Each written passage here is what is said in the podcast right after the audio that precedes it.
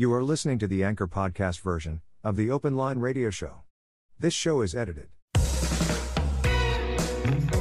The Open Line Radio Show is supported in part by Finders Keepers.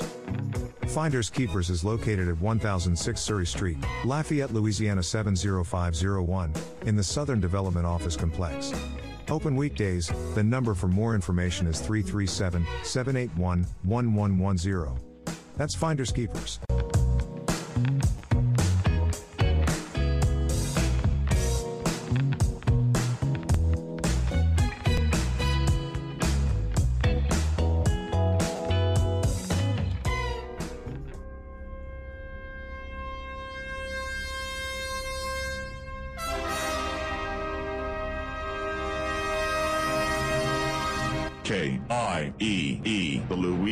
Superstation, presents the community's number one radio talk show, The Open Line. If you have an open mind.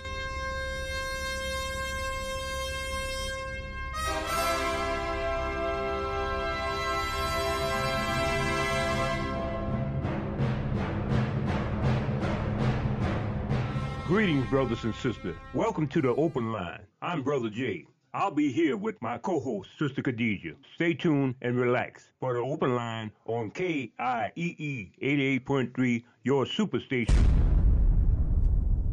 Welcome to the Open Line on KIEE 88.3, your superstation.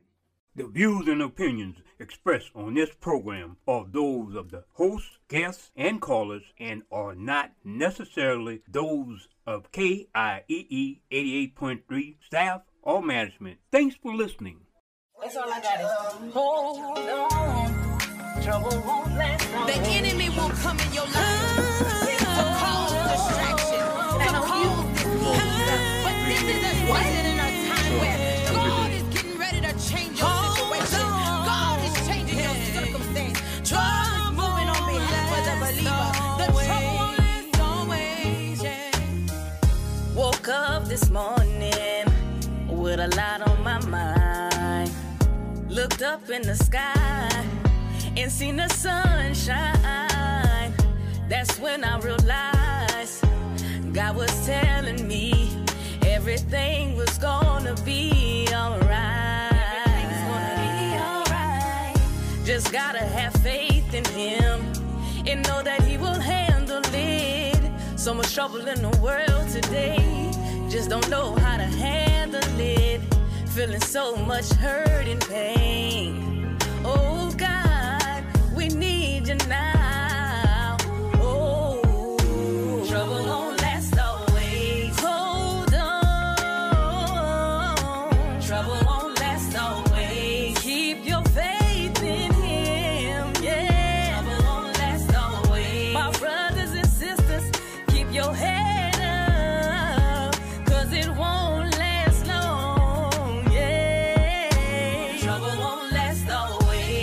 Now I don't know how long the day or night will be, but I'm so glad I got God's grace following me. You see, it's sufficient.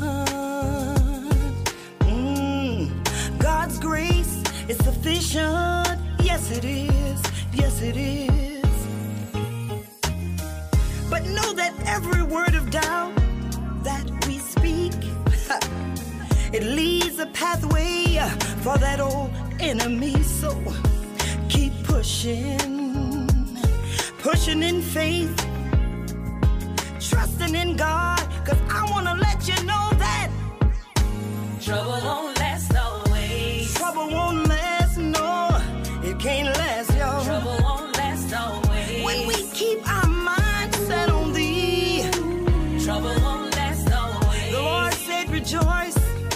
in all things, because you see, in all things, good comes and the bad, but know that. Trouble won't last always. Mm, no, no, no, Trouble no. won't last always. You know why, y'all? Let me tell you. Trouble won't last always. Amazing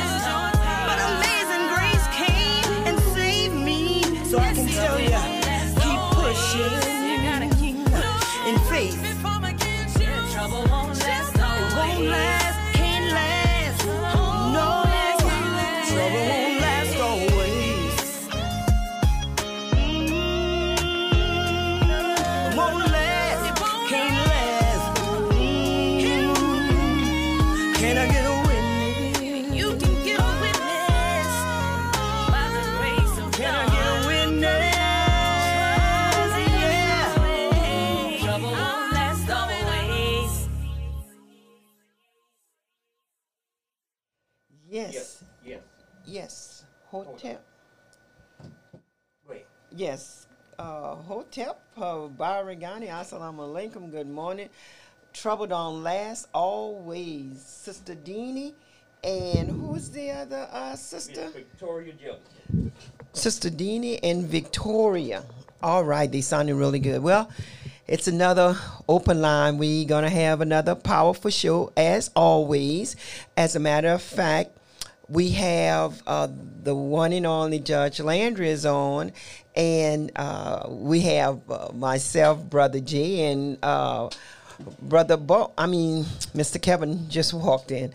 So let's just go ahead right now to the open line. Remember, uh, this is the Superstation uh, KIEE 88.3 FM, KOCZ 94.9 FM. Look, you can reach us at 337 534 0036 or 337 534 0042. Now, we're going to go ahead directly uh, to Judge Landry, and I'm, and I'm trying to find out. The first thing I got to ask Judge Landry, how do we address you? Uh, what's what's the what's the proper uh, term to address you because to me, once a judge, always a judge. Good morning. Well, you're right about that, my sister. Uh, good morning. Thank you for having me on. You're Good right morning. about that. Once, once a judge, always a judge. But call me a child of the king.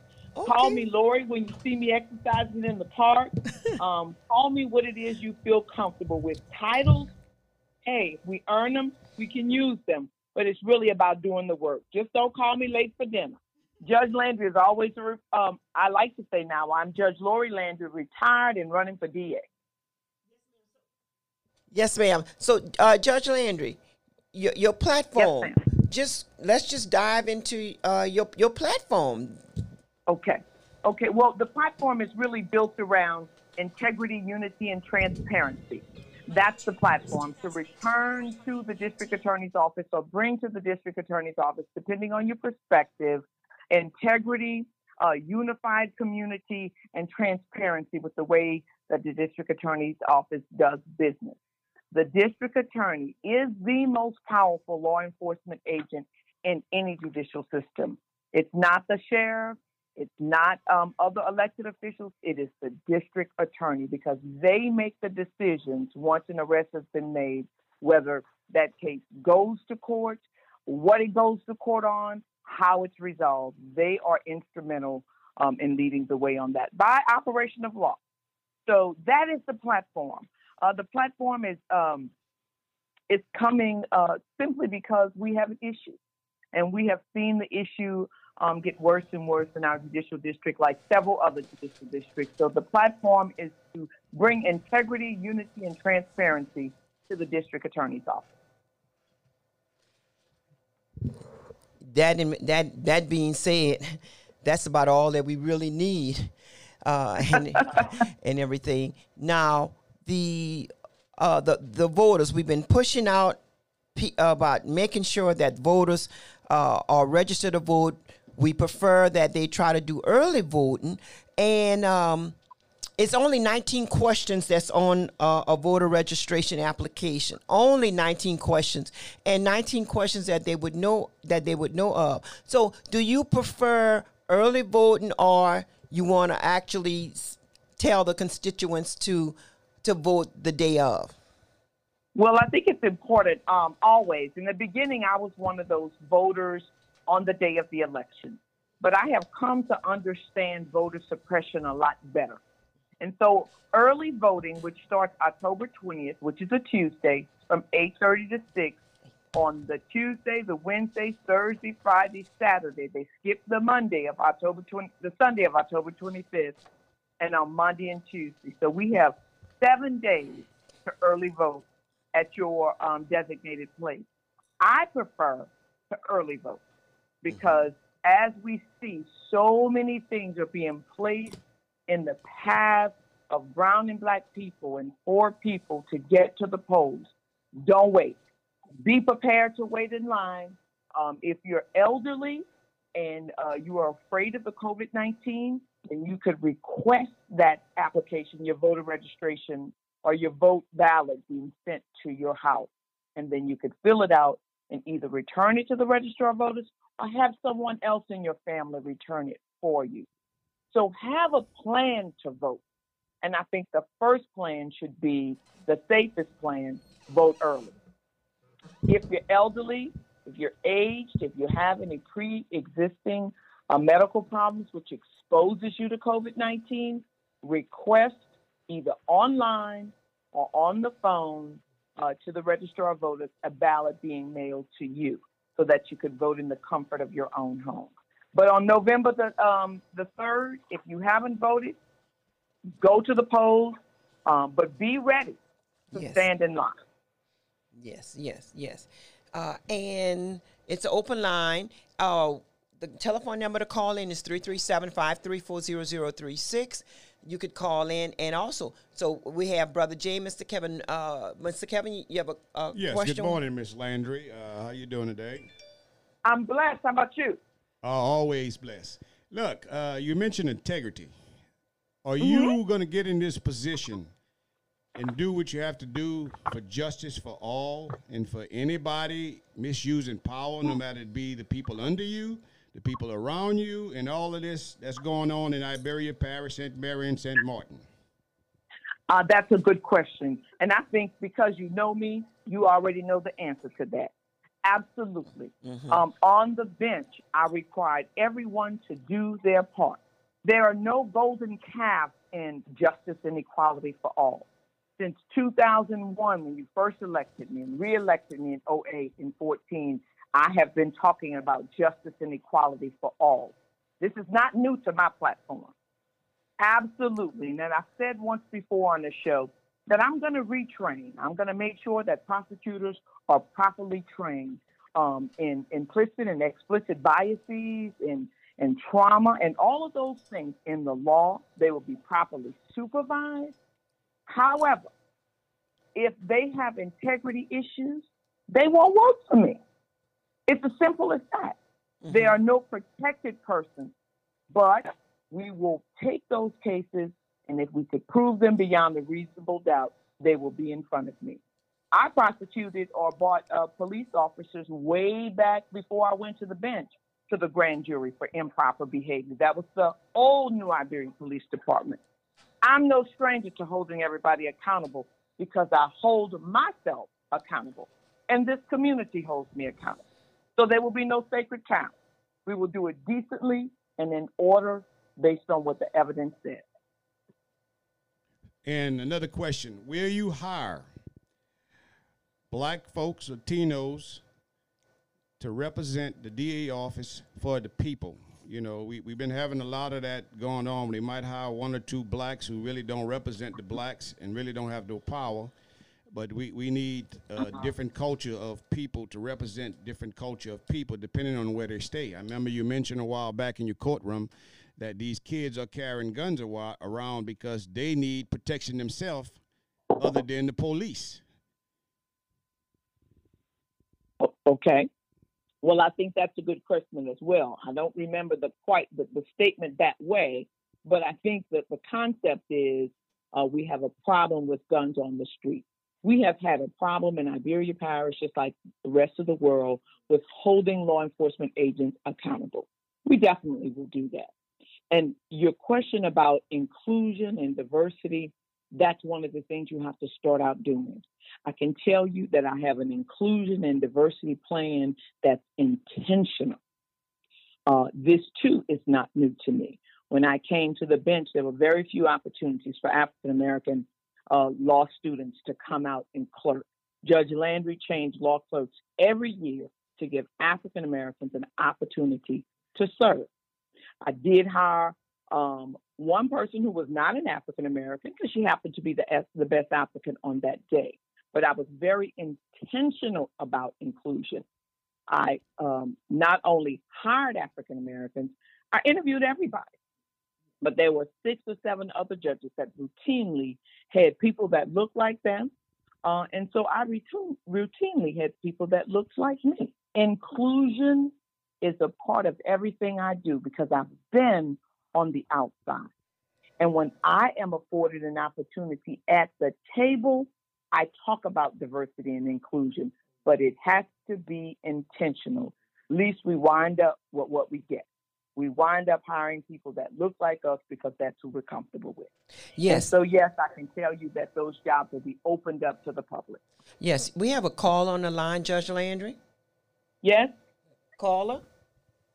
Good morning, Judge Ranger. How you doing? Hey, I'm good good, thank you.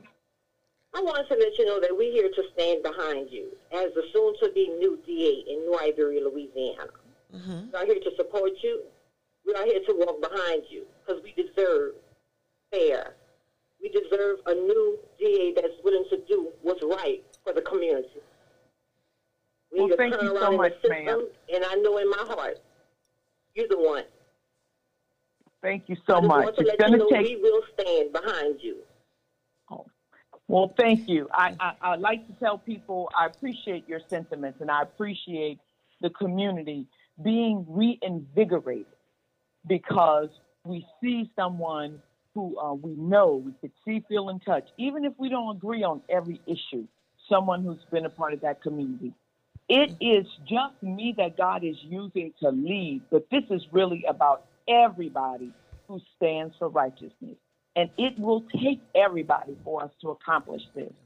So each one of you, make sure you're responsible for five people who you know are registered to vote. Five. Yes. Get them voted early and make them responsible for five more people. That's what we could do. And of course, prayer first. But I thank you for your support and I thank you for the way that our community is showing support. I appreciate that dearly.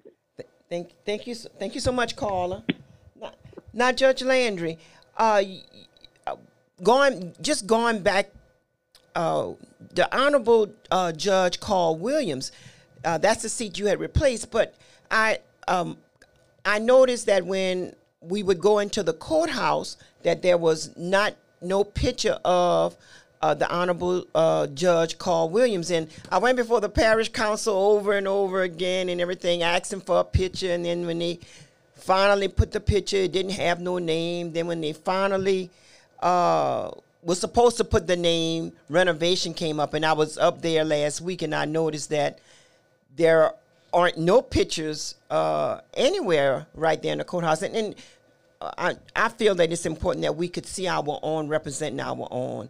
And um, I just wanted to know your your opinion on that. I think it's important that we are allowed to remember, and pictorially, it has been done in all courthouses all over the world. Now, the judges nor the district attorney owns that bus- that building. That building belongs to the parish government, and uh, they are responsible for that. But you're right. For years and years and years, those pictures of um, those older white gentlemen were up there. Uh, I do think that there is a picture of Judge Williams and the other deceased judges inside the chambers um, of the judges.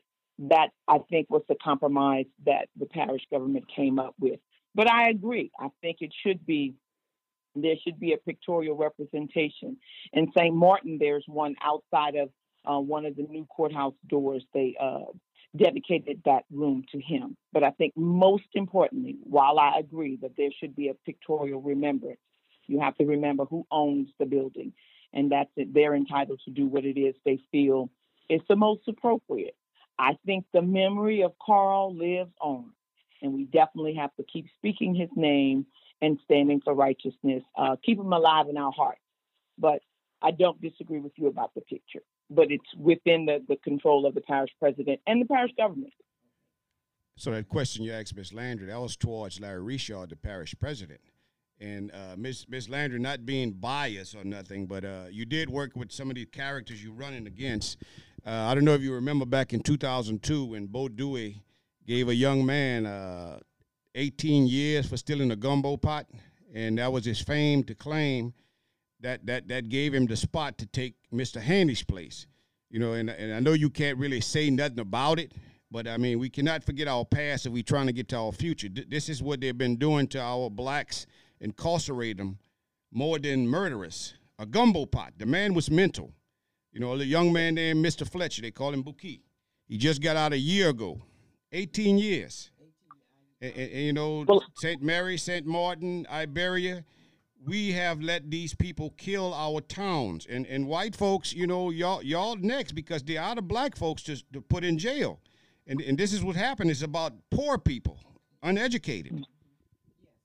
I agree with you, Mr. Kevin, on um, the people who are disenfranchised. The commonality is poverty. Of course, uh, it, it, it reflects itself in, in, in black and brown people as well as poor white people or people who can't afford their own legal representation. I think what it's important to remember, even though I don't recall, I cannot specifically speak to one case. What's important to remember is that there hasn't been an election of the most important person in the criminal justice system since Phil Haney was elected in 2000. I think it was 2000. 2000. Before that, there had not been an election for close to 30 years, if not more. I'm pretty certain more, but I cannot speak to it with certainty. Mr. Bernie Boudreaux was elected in 1981. And then again, we had an election in 2000. Before 81, I don't know when there was an election last. What's important is that this power has been transferred without the people speaking to the issue. Oh, yes. I worked in that district attorney's office for eight and a half years. I have to say that I had some good mentors in that district attorney's office. Mr. Bud Lee was a good mentor to me. He taught me righteousness. He taught me to do the right thing. Um, uh, he taught me how to screen the case. He made me responsible. He made me understand what I already knew that we had a responsibility to the community. And the only way we could do that is to be in the community. Well, I was in there when I got there, and I stayed in the community. I worked with people, but I can tell you, I assumed everybody was doing their job the way I was doing mine. I found out later from a different perspective that leadership was gone, and it does matter um, that everybody was not doing their job the same way I was doing it. But leadership matters. They have a lot of good young assistants um, that just came in doing what they were allowed to do without proper training, and we're going to address that as well. Okay, But we I think what's important is that the people realize that we cannot just allow this power to be transferred, but we have to be able to put up a viable candidate. A candidate who has our best interest at heart. Okay, okay, caller. Uh, Judge Landry, caller. Lower your. Yes, ma'am. Yeah, you got. You, you need to lower your radio. I lowered my radio. That's Judge. That's former Judge Landry, but she's still our Judge Landry. Judge Landry, I hope you can hear me. Judge Landry, my name is Coach Mitchell. Judge Landry, I'm gonna make this short, and I'm talking to you. I hope we don't get interrupted. Judge Landry, I'm glad that you are able to say the things that are you are saying right now that I just heard. One thing about ignorance is right now, ignorance is a bad thing for African Americans to have in the country. Because the bottom line is, we are dealing with a, a system and people that really don't give a darn. I could say damn, but I'm on the radio. They don't give a darn about how do we feel, what do we say. Their job is crushing. And what our job is, is to get people in office so that when we go visit those offices, we're going to visit somebody that we put in there and we know that they're going to have a dialogue with us that's going to make sense to us because we put them there and they're there to take care of our business. We are going to visit people that we never put in office. Coach. They don't listen to us. They don't look like us. They don't care about us. And if by now Michael Jackson's song, they don't really give a darn about us, if nobody has remembered that song, something is wrong with all of us. Judge Landry, I hope that they go register to vote so that we can get enough voters to vote you in. Our major problem in the African American community Coach. is we talk too much and we don't go get registered to vote. Yes. You ma'am. Bye bye. Okay. Uh, Judge Landry, did you hear what uh, Coach has said? I did. Yes, I did. And I want to thank um, the caller uh, for the sentiments. I appreciate the support. I want to remind us all that our vote is our voice. And there are several people that have some concerns about what Mr. Kevin broke up. You brought up. You work with some of these people. Let's start with the fact that the district attorney is responsible for keeping the community safe, the whole community. Let's start with the fact that the people who are violent criminals and you can prove that, and the police officers investigate that, and the DA does their investigation, and that could be proven beyond a reasonable doubt with credible evidence, not just because some police officer said it, but credible evidence, those people are going to be separated from our community. We all agree with that. Nobody wants to live with violent criminals on our streets. And so the safety issue is paramount. Right after that, I hear and understand people who have never had anyone to listen to them. They feel voiceless, they feel unheard, they feel desperate.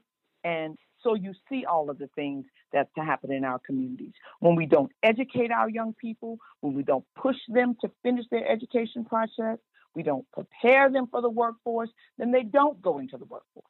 And if they're not in the workforce, force they're idle minds. And you know what our people says and the Bible say about idle minds. I hear the, the citizens, black and white, rich and poor, middle class, or however you see yourself, if you stand for equality and justice for everyone and stand for someone who has the courage to deal with the problems that we have and go forward as a unified community, I'm your person. And I know from the very beginning, one of the things that I have said, and I will continue to say, I promise that very early on, uh, a Lori Landry led district attorney's office will have town hall meetings open to everyone so that we as the district attorney can just sit and listen. Listen and hear the cries of whether it be parents, defendants, victims, whomever, to hear what it is people need to say that, so that we can go forward and do a better job for the community. So I thank you for your support, knowing that we're going to do what's right and not just what's expedient or what's always been done. And so thank you, caller. And you, uh, this is Mr. Kevin again. You mentioned reason of doubt. You know, th- this mm-hmm. reason of doubt has incriminated this country and have put so many people in jail. You know, you mentioned that first DA, Bernie Boudreaux, who gave two innocent men almost life for 30 years and refused after finding out the evidence that they was innocent, refused to let them out.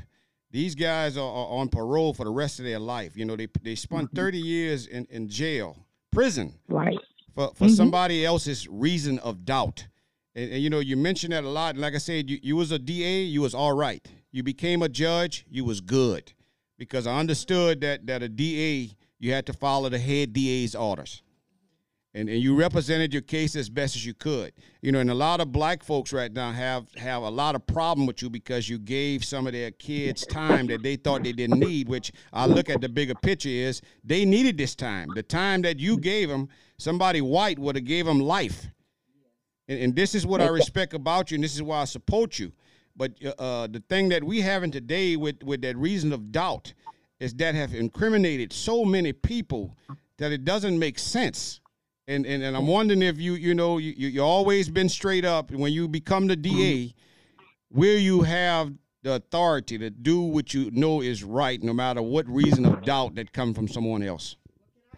Absolutely. I am an independent. The district attorney has absolute authority to decide right. what he or she decides, um, determines is best for his or her office according to the law. The now, what I will tell you beyond a reasonable doubt is the standard, and that's a high burden. The first thing, Mr. Kevin, you bring up is we are going to also have an integrity unit to look back on all those convictions, particularly ones where those officers who have pled guilty, who have been indicted, who have been implicated in wrongdoing, we're going to look at those convictions for integrity. Okay. And so that's one of the first things that we're going to have to do and then we're going to make sure that if someone is convicted under a Lori Landry led DA's office and assistants I hire and trust to do the right thing and supervise, once that conviction is, is handed down by the jury, the victims will be able to rest at night knowing or believing that the right person is in jail. Now that family, and I know who you're talking about, Mr. Um, Mr. Go, uh, what's his name, Mr. Alexander and Mr. Um, oh, I'm looking at them. They were released and, by and, the Centurion and Granger. That's Mr. Ha- Gladue and Granger. Those people, the family of Mr. Gladue, They still, well, they don't now who killed them because those persons have been saying it for years. That shouldn't happen anywhere. And we're going to have the integrity, first of all, to look at our, consider our past actions. When we come back, when cases come back for post conviction release, that's another opportunity for the prosecutors to look at the case with an eye towards um, I'm looking for errors. Did I make any errors that impacted the credibility or that may impact this conviction? So we can do it from the beginning, looking at it with a fair eye, taking out biases that we all have, um, monitoring and maintaining our own biases so that we don't overreach or underreach because who's in front of us. So all of those things come into play. They're not getting that kind of training. Th- those big um, offices that are doing big things, what they call progressive, but I just call fair and equitable, they're taking into consideration those kinds of trainings that will just yield measurable benefits. Period. Okay. It happens. Judge Judge Landry, the line is full. We're gonna go directly to the callers. Callers, you have a question or a comment, and just keep it brief. And we'll just we have three calls on right now, uh, and Judge Landry will just answer when sh when y'all all finish. Caller. Okay. Caller. Question or comment? Caller, question or comment? A comment? You're on. Uh, Judge, Judge Landry, I want Come you on, to Coach. explain to us why is a grand jury necessary? Do you trust a grand jury? Why did they take Ackles way out of town to Shreveport and they used the grand jury, if I'm if I'm understanding this correctly, and we don't know what really happened with that. But can we trust grand jury? Who are these people? How are they chosen? Explain that to us. Thank you. Great. All right, thank That's a very, that's a good question. Let me get to here. A grand jury is required by law to bring certain cases. A capital case, a first degree murder case, must by law go to grand jury. Those cases that require a life sentence, second degree murder, must by grand jury go to uh, must by law go to the grand jury. The grand jurors are elected just like jurors are elected. They are elected randomly, um, just like you get the list for jury uh, duty. So that's why Judge Landry did not let our people off the jury. When y'all would come and come up with all kind of reasons where we didn't want to serve, if you were qualified, I required you to serve. When judges just excuse y'all off the grand jury, they wasn't doing us any favors because if you're absent, we can't participate in the process. As a prosecutor, I use the grand jury a lot, but I used it correctly. The law doesn't require the rules of evidence be used in the grand jury. I use the rules of evidence in the grand jury. If I couldn't present it to a jury um, for a verdict, I didn't present it to that grand jury. The district attorney is the legal advisor to the grand jury. How they handle a grand jury, however, can be very productive. It can help them see what the problems are with the case, or it can help them judge credibility of some of the witnesses who they may have to depend on. So it is not a bad process, it's how it's used. How we become a part of the process is making sure that when your name comes up for jury duty, you are willing to participate. The, the particulars of the um, uh, Apple situation, I can't speak to because I, I wasn't a part of that. It's called a removal, a transfer, because they alleged they couldn't get a fair trial in this area because everybody know about it. That's all I can tell you generally about having the case removed from one parish or from one jurisdiction to another. But I can't speak to the specifics um, because I don't know anything about the specifics. But a grand jury can be a good thing. Yes. It can leave some bad cases on the desk. It could help us develop more evidence to make stronger cases. Uh, it, if used correctly, it's a good process, but we have to be there. Yes, and uh, I know we we are we are running out of time. Uh, we have a, a one more question, and I and uh, we have we each have one more question. Uh, Judge Landry, I just wanted to say that uh, I've been voting since 16, uh, 45 years now. Uh, I'm 61, and I they will never they've never called me for jury duty, and I want to serve. Knock on wood, it's gonna start coming up every time. And let me just tell you something about jury duty. When it comes up, it's not convenient. It's never convenient, I want to say. but necessary. It's Freedom necessary. is not free. We have to be a part of the the process. And so, those of you who think that, well, you know, I was always independent, but if you think because I was at the table speaking a, a different voice, using my adversity and my experiences, that excludes me from being your choice, well, then keep what you have and vote for Mr. Duhé. Oh. That's all. That's the choices we have. Yep. No, you know. So I'll take another question if there's one more on the phone. Yes, uh, uh, Mr. Kevin again, Miss Miss Landry. Look, a lot of people don't, didn't understand about your case and why these DAs brought all these fake charges against what you was doing, which was right.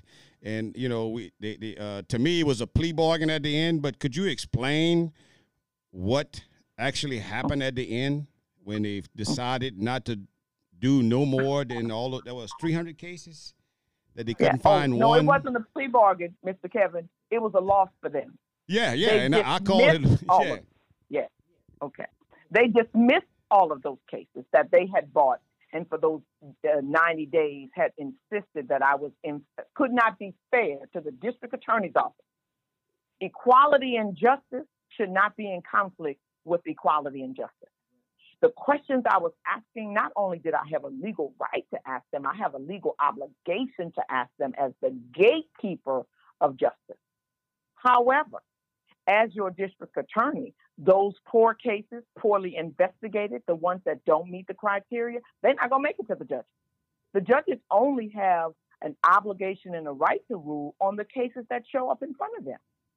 Not the, the judges don't file charges, judges don't um, build cases, judges can't even dismiss cases unless it's a judge trial and you say, I, I, I find them not guilty.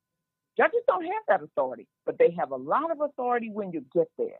So the people who already got to court and either pled guilty or was found guilty by trial, if they went in front of Judge Landry, they had the fairest trial they could have. Now, about the evidence, the fairest evidence was presented. This judge paid attention. I made sure that the, the no one was abusing the judicial system or abusing um, uh, the laws as to how you uh, are able to or allowed to accept jurors. Nobody was just using discri- discriminating against getting rid of people because they were black, because they were women, because they were this. No, no, no. I made sure everybody um, adhered to the law. With the recusals, they complained about that. They knew from the very beginning what it was. They complained about me requiring them to do their jobs. One of the complaints is I talk loud. Well, if you know me, I talk loud. Another complaint is I spoke with authority and I would not let them talk to me any kind of way. Well, and, Uh, and there was another complaint, uh, and I remember it so vividly when when she was crying on the stand. She said, "And and she." She intimidated me, and I'm like saying, "Darn, but what they is gave her the city prosecutor's job. that's the That's the same girl. But here's the deal. okay? I see what you're saying. That's right. notwithstanding any of how they handled their business. If you have sat in that courtroom, you know Mm. that particular person was not intimidated. She was just kept in her lane. Now, they want to make a lot of deals about my demeanor. Let me tell y'all something, and I told our people this in my Mm. community every time I go back. Don't come to the courthouse to play. That is not a place to play. No. These people are serious about taking your life and your rights. And you should be serious because you're charged with something. Mm-hmm. Don't come at me left, and I won't let anybody do it. Because if I let you do it, it starts the trend. Yes. Another one of their complaints is she asked questions nobody asked. Well, shame on them. because what they can't say is that I wasn't asking, I was asking questions that I wasn't entitled to ask. She works too long. But when I, the DA's office is the one who decides what's on the docket. And if Yes. you bring me 200 cases in a day, we're going to do 200 cases because those cases are people. Yes. And if you set the docket and you say we want to hear them today, we're going to hear them. And I don't ask anybody to do anything I don't do. When court was in session, I was there. If you know, I didn't start late, I didn't take long lunch breaks, and I didn't take many breaks. We work. We were. And people want to leave court. We work. Uh-huh. The people who wanted to do right didn't have any problem with Judge Landry. Lawyers who presented their cases the best they could didn't have any problem with Judge Landry. I tell people this if the law and the facts are on your case, prepare your case and go to bed. Present it and go to bed. If the law and the facts not on your case, still prepare your case, present it, and go to bed because Judge Landry gonna know what the law is, and she's Uh-huh. gonna rule according to the law and not who's standing in front of her. Okay, Judge. So Lan- that's the recusal. They withdrew all those things. They dismissed them Yes. because they um that was the it wasn't a plea bargain. okay. Uh, I allowed that to happen and not let the defense attorneys who uh, were ready to put on their case. They didn't represent me. They represented those defendants whose cases were being upheld and who they was taking away a fair judge from. They were ready to go forward. And that's why the DA's office came at that time to say, can we stop this? I allowed it, Mr. Kevin, because our community did not need the further confusion. Everybody there saw what happened. And we didn't need to get lost on what they were doing, yes. uh, lost on details, because we knew they were lying. We needed to galvanize and see it for what it was so we could go forward and we could be ready for a time such as this. okay. so the- that was a good question, and thank you. Uh-huh. Okay, the lines are full.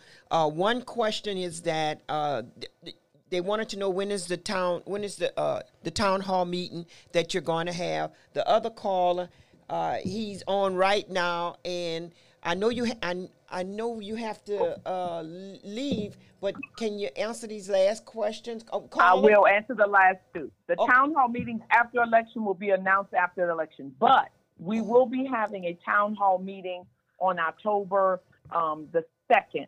Uh, so look to the Facebook page and our website. Uh, we'll have a virtual town hall meeting uh, before the election, and we're thinking it's in October. So check our Facebook page, like it, so that you can get the notice when it pops up. Okay, That's caller. our virtual. Yes. Okay. Good morning, Sister Khadijha, and good morning, Mr. Kevin, and good uh, morning to uh, Judge. Judge D.A. Landry. Oh, okay. So, now, she's giving everybody the platform that she's going to run on.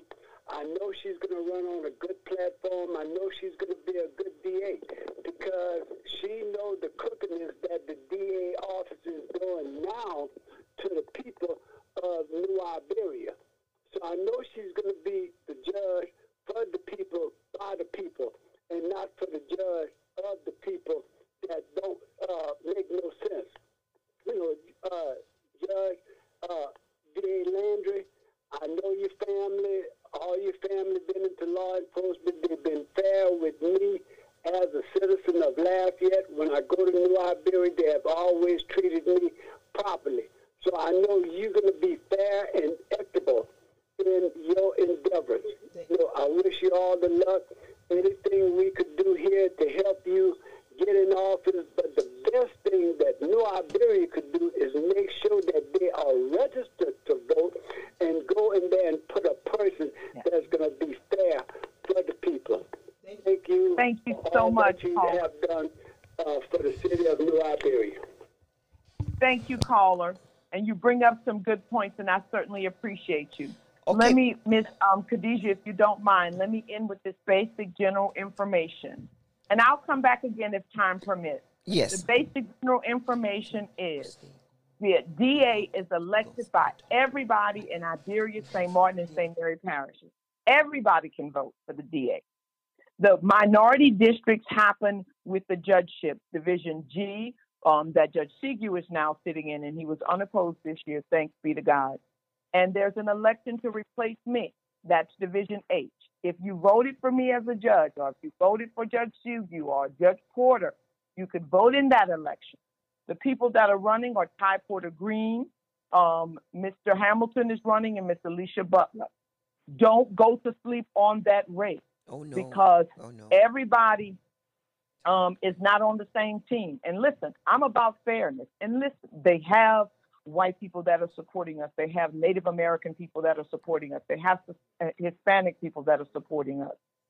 Y'all need to know when they go low, I'ma go high. I'm not going anywhere. They can't scare me away. They can't talk me away. They can't muddy me up away. But what you need to remind your friends and family of, those people that you work with, don't let people make you afraid of somebody you know. Judge Landry is a neighbor. She has lived her public life for the last 18 years in front of black, white, old, young, Hispanic, Asian, Native American.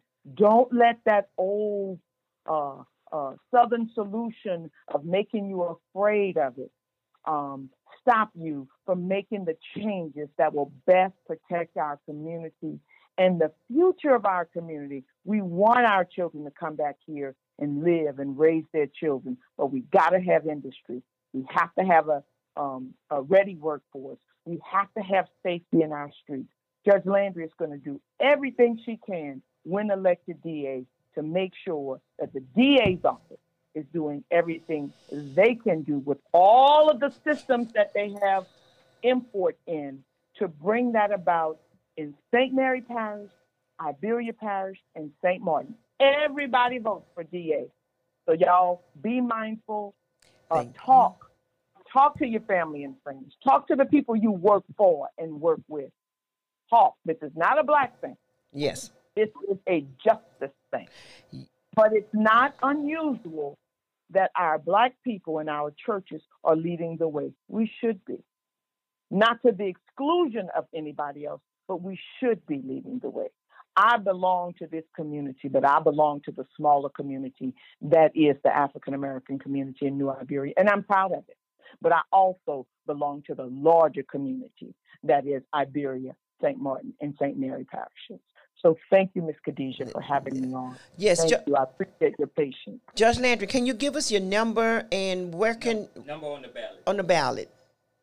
Okay, the number on the ballot. I'm number 79. Oh, thank you so much. I'm number 79. Go to our webpage. It's Lori Landry, the number four, DA.com. Lori Landry, the number four, DA.com. Or go to follow us on Facebook where you get all that information, phone numbers at Lori Landry, the number four, DA. Uh, I heard, um, so 4DA. Lori Landry, the number four, DA. Follow us on Facebook. Make sure that you're on our official page. And if you like us, you'll get all of these updates as to where we're going to be, what we're going to be doing. Okay, thank you so much. We know you have to go. We have another caller, but hey, um, we we know you have to go. Uh, caller, you have a question or comment? Yes, I have a comment. Good morning, everybody. Uh, Judge Landry, this is what I experienced in the 16th some years ago. I had a relative in trouble, and I went to see about him. Went to court, had a public defender, and instead of the public defender helping me to do what I need to do, he misguided me and actually laughed when we got in front of the judge and coerced me into saying the wrong thing. So I knew Mm. this is really corruption. Mm, mm, mm. I'm sorry that that happened to you. That shouldn't happen to anyone. Um, you guys should know that Louisiana is one of the only states that funds its criminal justice system on the backs of the people that are that use the system, on the backs of the poor people that are, are convicted. And we don't have, we don't, the legislator has not uh, funded the public defender's office. And so we have some young folk that come out there, like um, Ms. Cannon, that y'all saw doing these recusals. That young lady came here as a one year project um, to help and serve, and she served with all that she had. We have a lot of young uh, people that come here and give all they have, but they have very little help. But you have a public defender. Her name is Miss Maggie LeBlanc. If you have complaints with lawyers in the public defender's office, you should go talk to her. You should require them uh, to do what it is they're ordered to do, well, that they're charged to do, but also give her, as the uh, the head of the system, an opportunity to know what the problems are in the courtroom. If we don't complain, then people don't have an opportunity to correct the situation. It's not wise to sit back and say they know. Sometimes they do, but sometimes they don't. But we have to go on record complaining decently and in order. And I am sorry, sir, for that happening to you. It should not happen. And I will do my very best that nobody leaves um, the courthouse with the Lori Landry led DA's office thinking that they were railroaded. They could disagree with our posture, but thinking that they were railroaded, much, yes, much less evidence of collusion from our office with anybody else that um, is not worthy of the respect um, that's bestowed upon law enforcement agents and uh, those of us who are in public office. So thank you so much for being brave enough to share your story. I know it's not the only one like that, but we can make a change if we do it together. So thank you, Ms. Khadijha. Yes, you're Uh, gonna have to go because the lines are full, and you, uh, brother Jay, we want to thank We will say, I tell you what, I am number 79 on your ballot. 79. Listen, y'all, don't worry about them signs. Keep 79 on your mind and the vision of a better day, the vision of a safer community, the vision of equality and justice in your heart. But if you just have to look at signs every time you see number 78, say we're going to be fine with number 79. Okay. yes, indeed. Thank you so much. Thank you so much. Thank you so much. I appreciate you guys. And thanks for Uh-huh. your patience in getting us on. I appreciate it. All right, thank you so much, and we'll have you back on again, uh, brother Jay. We have a caller right now, and then uh, Mr. Mr. Kevin. Caller, the the judge is off, but, but you. Oh, they wanted the judge. Hey, and look, Miss Landry, the guy did say you helped his case out. He said you helped him over the defense lawyer that he had. Uh, and look, guys, for all those who called in and said they want to help, you don't have to be from that parish. You can't vote in our parish, but you can come out and help. Go pick up people to vote. Make sure they know where their voting poll at. All that. We. This is how black folks get together. White folks, y'all with us. This is how we get together is by helping each parish get the corruption out. And that's the only way we do it. If all of us get together, don't don't just rely on just your town or your your your city. Everybody come out and help each other to get these crooked politicians who always criminalize us and they're all the true criminals. This is what we've been talking about all our lives and seeing injustice. Guys from St. Mary, Iberia, and St. Martin, look in your neighborhoods. This DA system has incarcerated and took so many parents out of kids' life. This is why these children are out in the streets shooting each one another because this DA system, with that reason of a doubt, incarcerated their family for simple things. So wake up, guys. This is how we take control. We have the power now. Do what you have to do. And please, early vote. You have no no interruption. Early vote. Go to the courthouse. All right. so much. And and then not only that, but uh, you don't need a, a, designated uh, group to pick you up to go vote. I mean, I've been bringing people from my neighborhood to go vote, uh, register to vote. I, uh, I had one young lady; she knew she was registered to vote, and when we done the paperwork, they said, "Well, no." You can't vote because they have you down as uh, a convicted felon. And she said, No, I thought that was taken care of. Well, her lawyer got disbarred. The other, uh, and when she thought it was taken care of, it actually wasn't. But we had enough time. So do like what Judge Landry said. Five people. We are responsible for five people to get them to the poll, make sure they have what they need to have with identification. And if they don't have any identification, they could still vote. All they need to know is their mother's maiden name. Their mother's maiden name. That's why I go to the courthouse early vote. Oh yeah, Early, vote. The ear- courthouse don't ask you all that. All Right. that is for your ID. Get there early, guys. That way you know you push that level because come November first, you're gonna see the corruption start. Because people are up right now with all this police shooting and all this other stuff that's going on in our system. This is led by the DAs in every parish. hmm Mr. Kevin, when is uh, your your, when your is- next show? Uh, dealing, uh, defending. Uh, my next show is next Wednesday, and uh, it's about reason of doubt. Uh, reason of doubt. Not, Reason of doubt. Okay, not reasonable doubt. No, no, reason of a doubt because that's Okay. that's what incriminates this country and the people. Okay. And I, I want to say, as Sister Khadijha, uh, I, I didn't get in on the conversation, but I want to say, uh, as far as uh, Judge, uh, Honorable Judge Landry, uh, as a campaign, as a candidate, she's been running a good race as far her, her campaign sign. Well, one of her campaign signs was vandalized. It was? It was vandalized and. Uh, where where at? Where's the uh, location? I, I don't have it, but I'm gonna be posting it up on the Open Line Facebook page. Uh, uh, the issue is uh, when they have to stoop stoop that low to vandalize uh, a person running for office. That's Uh, wrong. and that was a, uh, the larger signs, and that's kind of expensive to, to replace. Well, as long as it was the sign and not her, Yeah, yeah, I mean, yeah, well- they, they, they're getting worried. That's the problem. yeah. When you see uh, people like that doing things like that, they know something about to change. Yes. and and they they definitely gotta you they definitely gotta thank God for God or you know however we look at it because I when you ride around you see all these million dollar homes two million dollar homes with these huge signs both front and back. And you're like saying even though y'all have these huge signs in the in this yard in these yards y'all only have maybe one or two people that's voting there.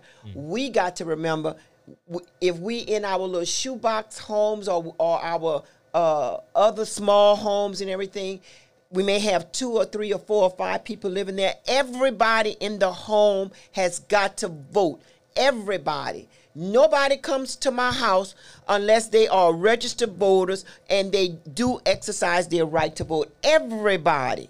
And never, never let nobody edit you. And, and once again, guys, with these political guys come and put signs in your yard, but they're not the ones that running. Okay. You got the right to refuse their signs in your yard if you don't talk to them. They're sending out other blacks or people that know you. So say put a sign. If they can't take time to come out and put a sign in your yard and talk to you and let you know what they're representing, do not give them your vote. Look, Bo Duhé haven't came in our section because he know what he has done to our section, and that's in mm-hmm. every black parish, from St. Mary to St. Martin. This is why they are passing the torch on from Bernie, then to Phil, and Phil and found Bo, and Bo is going to retire in another six months if he get in because Rob Vine is the next guy to be in line, but nobody Well- likes him.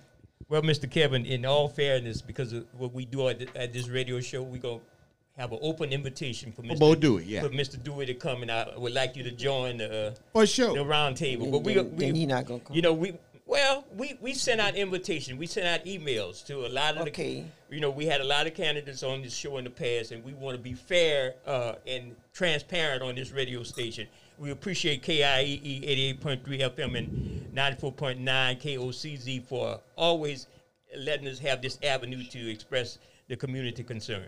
All right. Uh, thank you so very much. Thank you so much, uh, Mr. Kevin. Well, thank, thank you so for much. Uh, Judge, uh, Honorable Judge Lori Landry, future uh, District Attorney in Iberia Parish. Uh, thank you, Brother Jay, and we're, we're going to go to commercial Mhm. and then come right back with our outstanding, our other guests. Okay, thank you.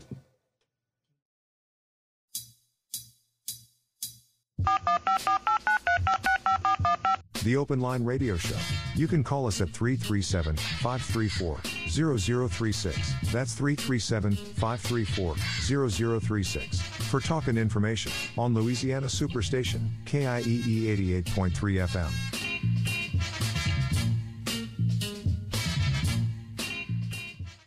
African Americans here and across the country are contracting coronavirus at higher rates than others. People of color and those with underlying health conditions such as heart disease, diabetes, and asthma are being hit hard. Please protect yourself and your family. Wash your hands often. Clean and disinfect frequently touched items. Wear a cloth face covering in public places like the grocery store where it's hard to social distance. More importantly, stay at home as much as possible. Your safety and the safety of our community depends on it.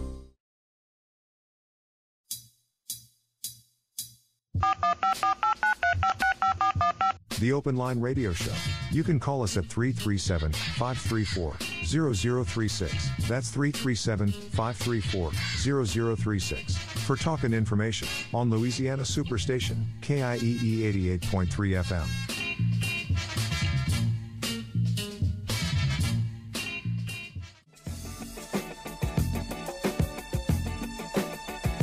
We'll be right back to the Open Line Radio Show. Please check us out on Facebook. That's the Open Line Radio on Facebook.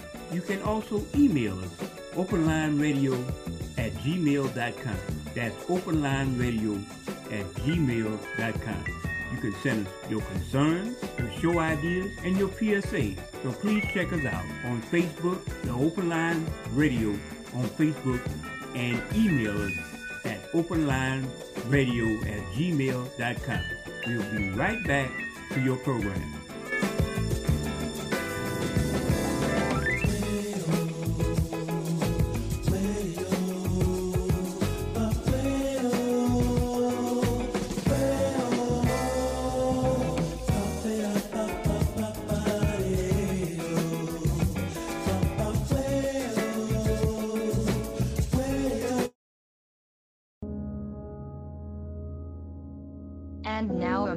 From the Open Line Radio Show. Hi, I'm Sister Khadijha Asada Rashad. In the pandemic that's going through right now in the world with COVID 19, please, please wash your hands. Stay six to ten feet apart from each other. Wear a mask. Make sure that your mask covers your nose, your mouth. Wear gloves. Don't be touching your hands on your face and all over. Please be safe and stay in. We need you to survive this horrific disease. Remember, if you have digestive issues, pink eye, loss of smell, or taste, fatigue, headache, sore throat, and congestion. Those are possible COVID 19 symptoms. See your physician. Thank you and remain safe and sound. Yes, please pay attention. So, right, be, right, we're going to go ahead with uh, Mr. Braylon Harris, U.S. Congress, uh, running in the third Congress, congressional district uh, for November the third, and we have well, we have Mr. Kevin. He got to make a, a, a closing comment. I'm sorry, I, I didn't get him to make a closing comment. Mr. Kevin. Yes, guys. Look, they got an important, important election coming up, from the DA office to the Congress to the president. When you pass around and you see all these cards and flashcards and signs and that, that doesn't win nobody's mind but the one that's yours in. Look, guys, I, I saw uh, Clay Higgins with his Trump sign saying winning. He's winning over his people. And if we don't come together and support Brian, Braylon Harris, guys, we, we, we're going to be in another uproar. And look, technically, we not really hurting as bad as the white folk, but we got to help them because we didn't saw all what they seeing right now. So get out there, register to vote, go early vote.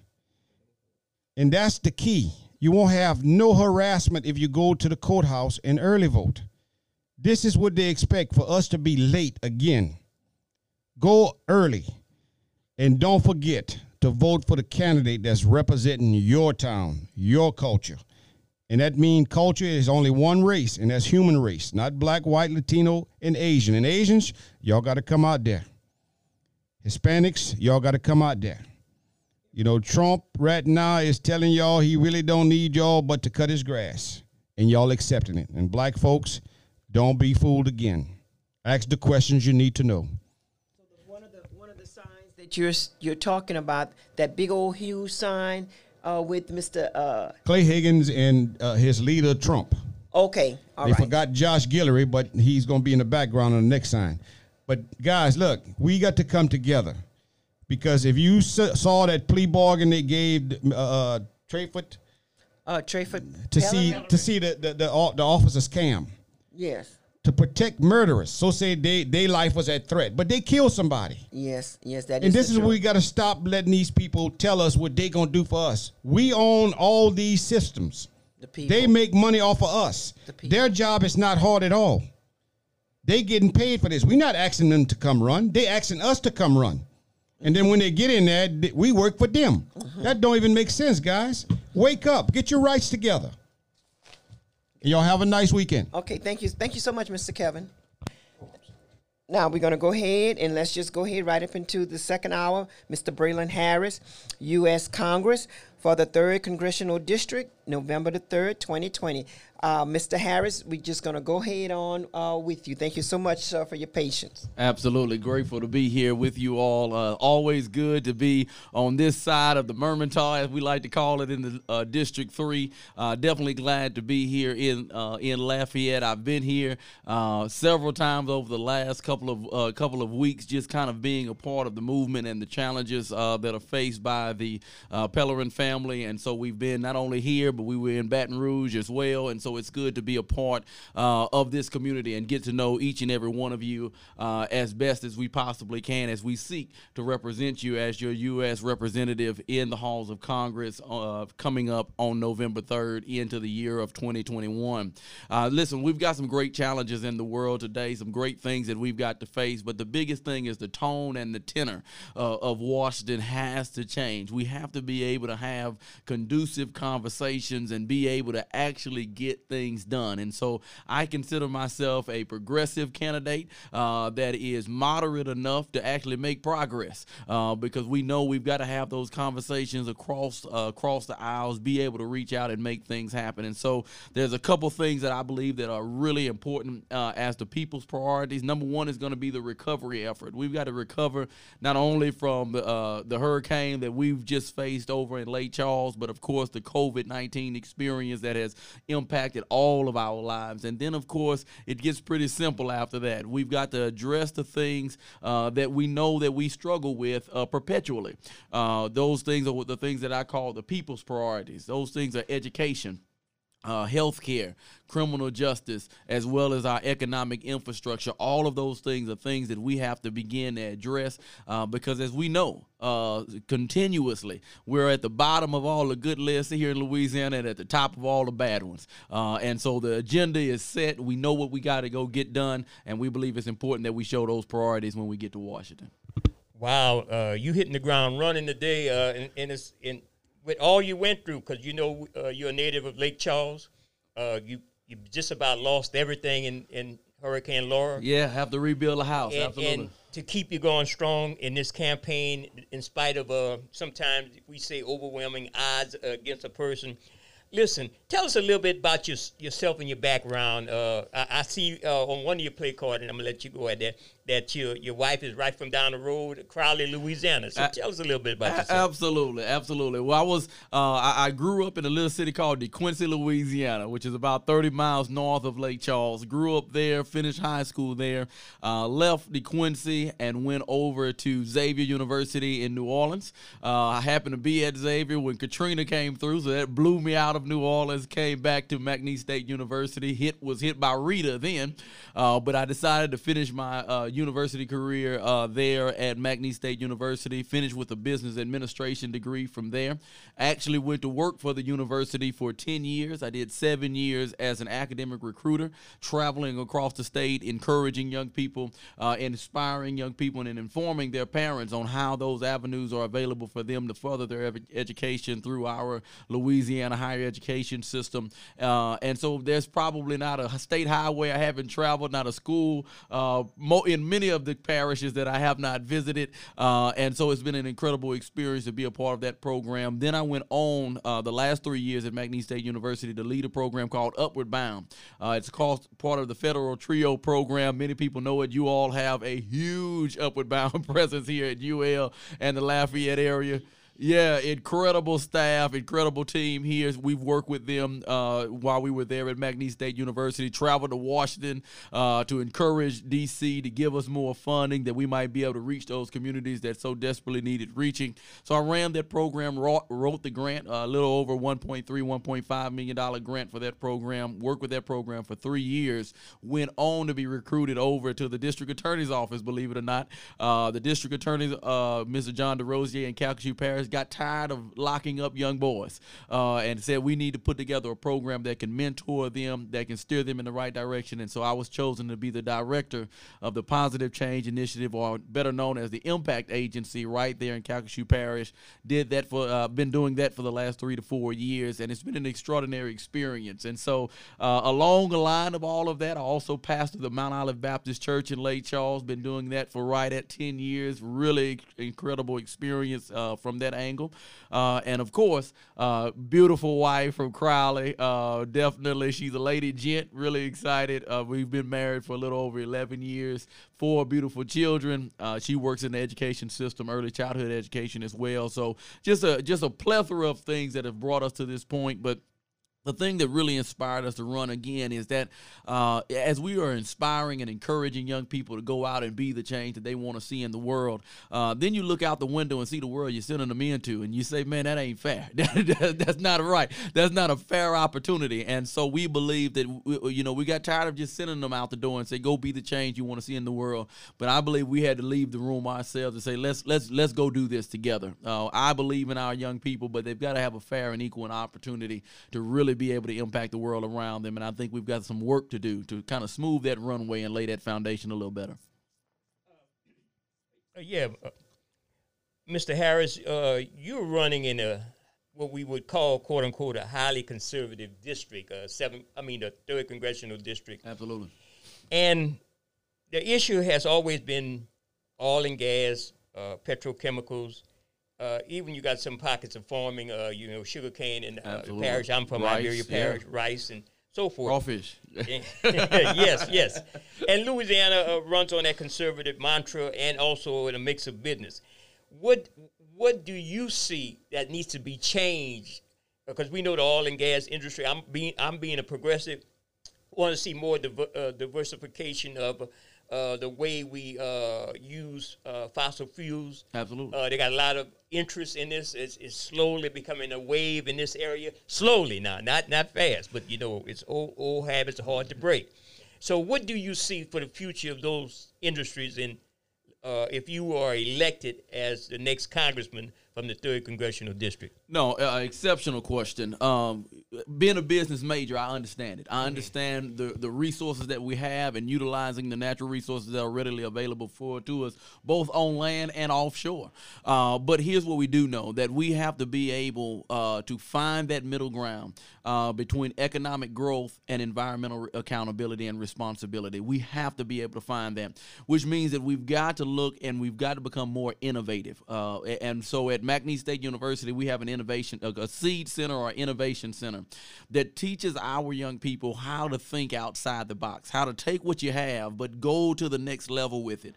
Uh, I think one of the key things that we have to do uh, when we talk about education and we talk about education meeting economics uh, in a way that is environmentally friendly, we have to in- begin to instruct our young people in whatever field they're going into exactly how to be innovative and creative in that field. I believe that we've got to, you know, make sure that corporations are paying their fair tax so that we can allow those opportunities to affordable education, free education to those young people that are coming up. But we have to give those, uh, we've got to give the economy a promise that when when you pay the price for this young person to go to school, when they come out, they're going to be able to come into your corporation, they're going to be able to see your process, and they're going to be able to innovate your process to put you back at the front of your industry. I believe that's a promise that we can make. I think it's a promise we can fulfill, and I believe it's a promise we can get industry to agree to pay for. Uh, but we know that they are they are uh, we, we know that they are product driven. We we know that they are eh, look. It's got to come out the back end, and it's got to have a quality out the back end.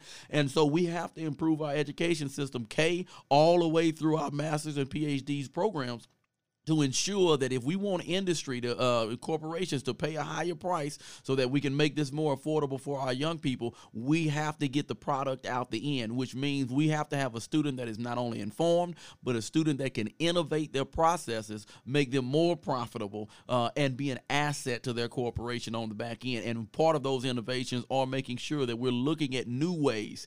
Uh, we remember george washington carver took peanuts and thought of hundreds of ways that they could be utilized. Well that's an innovative mind, a very creative mind, one that can not just see what he's looking at, but can think about all the other possibilities. And I think we've got to do those same things when we look at our various uh, industries and ec- uh, economies here, particularly those in oil and gas. We have to be more creative. Um, we know that's what we have, and we've got a lot of it. But how do we utilize it? How do we maximize it? How do we do it more efficiently and more environmentally friendly? Those are gonna. That is gonna take the innovative minds of our young people that are trained in our our schools and universities uh, to be able to find that next thing. We know we've got LNG is huge now in, in Lake Charles and just south of Lake Charles in the Cameron area. Uh, a great innovator. It is more it is more environmentally friendly, uh, but someone had to innovate. Someone had to create that new technology, and I believe we can create students uh, and create individuals that can take it even to the next level and go farther and faster with it. That's what we have to be focused on. Not taking industry away from Southwest Louisiana or Acadiana, but making sure that we, if we're going to lead, if we're going to be the you know uh, the energy corridor, I want to be the en- energy corridor, not just of the past, but make sure we're the energy corridor of the future as well. And, of uh, speaking of environment, uh, it's a big concern, uh, and and and I don't want to put you throw you under the bus on those questions. I would ask that to any other candidate. Uh, Louisiana has some issues with the environment. There's a lot of scientific data out there saying a part of the problem is the oil and gas industry and and the, the dredging of the coastline and uh, the losing of the protections, uh, natural protections of the land. If you look at uh, the projections about uh, areas around New Orleans and uh, the sinking and and so you have yeah, and, you know everything is a domino falls upon itself. Uh, you got uh, the use of petrochemicals uh, and uh, the environment and the air quality. Uh, basically, you got the climate change, you know, climate warming. So you got everything falling upon itself, and the science and the data does not lie. No, it, it's it's driving uh, Yes. towards an existential threat, as they as we like to call it. yes. Uh, listen, the the the the Gulf Coast is going to become the Ghost Coast Mm-hmm. uh, if we're not careful. Uh, we have to figure out a way to uh, secure the Gulf Coast. He, he, and, and and for those of us who may feel as if it's not a major deal. Uh, here's the reality: those winds came to my house as high as they did because they didn't hit any trees and grass and land before they got there. Right. The more trees and grass and land and infrastructure uh, and, and and vegetation they hit before they get to my house, the, the less the wind uh, impacts my house. My house is destroyed because there's less coastline between the Gulf and my home than there was 20, 30, 40 years ago. And so again, uh, many people will say, "Well, that's not important to me." It is uh, because when there's a hurricane that is coming in off off, off the Gulf it is important to have more land between you and it when it first hits to ensure that that impact is lessened upon our more um, uh, more populated areas. So it is a very very essential thing that we do. Um, it is very very essential that not only as we recover as individuals and as constituents, that we are also recovering our coastline as well to ensure to lessen that impact as we go forward. But also we've got to look at things, for example, in in, in Southwest Louisiana, Lake Charles, almost every pole, uh, light you know electric pole is it was down okay? Which means it has taken three is going to take six to eight weeks to get everyone back with power. We need to look at solar panels. We need to look at things along those lines that allow us to not have such an integrated system and more of an independent system so that we have independent issues versus complete blackouts of regions and things along those lines. And so all of those are things that one are already kind of on the uh, they- they're on the radar, uh, but those things need to be emphasized and brought forward to the forefront. When you start talking about uh, ground contamination and things along those lines, my grandmother lived in Mossville, which was one of the uh, cities. My dad grew up there, uh, so when you talk about those type of things, I, I I I was in real estate when I sold my grandmother's house in Mossville and helped her buy one in Lake Charles. I understand the impact of that type of experience um, and what that has done to what used to be a such a phenomenal African American community right there uh, outside of between Sulphur and Westlake. Okay, uh, my other grandmother lives in Westlake, and you can throw a, you know I can throw a rock from her house to the plant, uh, and so I do understand that. Uh, I understand how many people die from cancer. I understand those things and those challenges that we have, and we have to make sure that we're more accountable. We do understand those are jobs and that's economy, but we also understand lives must trump dollars every time. And uh, re- re- really good. I'm, I'm enjoying your platform, and I want to also mention that uh, you you you've been married to uh, Jasmine Baker, right here in uh, Crowley for 11 years, and and you have Cindy Gray, Zion, Israel, and Aubrey Joy. That's your children. Those are my four children. Yes. Okay, all right, all right. Now, what I wa- what I wanted to ask you is that when it uh, come down to the the, the legislators, uh, one one of the most uh, crucial things in in our community, uh, besides uh, police brutality, misconduct, and all this other kind of uh, serious stuff, is child support. Uh, um, we're not understanding the child support system, uh, whereas when you there there have been men that I know that have taken a blood test some two and three times and it came back that they wasn't the father but yet on the fourth guy that took the test he's now the father uh, we're wondering uh, why is it so hard that they uh, when it comes down to uh, child support why is it that you've got to pay this you've got to pay this and at at the same time, some of these young men they don't have jobs. Uh, they they can't go to the job because now because they owe child support. Whenever some of the mothers get mad with the father when they owe child support, uh, their driver's license is taken away from them. So now they're not allowed to drive. They're not allowed to go try to find work. And who do, does that benefit? How do you criminalize? the father uh, and and the mother is fine because y'all not in a relationship no more uh, then he's a criminal. You know and and, and uh, as a woman myself I, I understand that that game that they're playing. I, I understand why they want to put our youngsters in uh in, in incarcerated.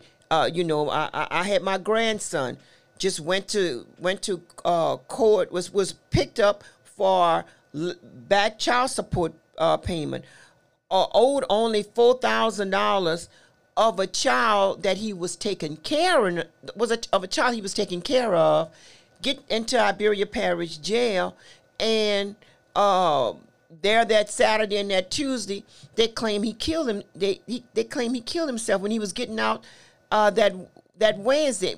Uh, you know that's a lie. So how do we try to continue to keep these people out of our out of our business. And young ladies, I'm specifically talking to you. You know the ones that try to help the father out, try to help the kids out, and you know the ones that can't help the kids out, but that vindictiveness that been placed within you, well, we're gonna put the man on him. That's not good. That's not good for humanity as a whole. No, I, I agree. Uh, that that system is broken. Uh, we we do know that, like many of the systems that we we face uh, in our society today, but that one specifically has some major challenges. Uh, one in the fact that, um, of course, you can have individuals who have a hundred thousand dollars worth of back child support. Uh, uh that's right. Okay, so so you've got some people on, on some in some areas on some you know that, that have a hundred thousand dollars worth of back child support can run for Congress and win and say we'll settle up if I win. Uh, you've got that situation, and then you've got a young man like like uh, your son or whomever yeah, you yeah, my grandson, your, your, grandson. uh-huh, who has Shahid two, two to four thousand dollars now gets picked up, has to go to jail, has this incident that transpires. That system needs to be reworked, and it needs to be one of the things that I want to see is I want to see some internal uh, here's what we do. We, we, go to countries all around the world and we negotiate uh, and, and, we find peace and we figure things out.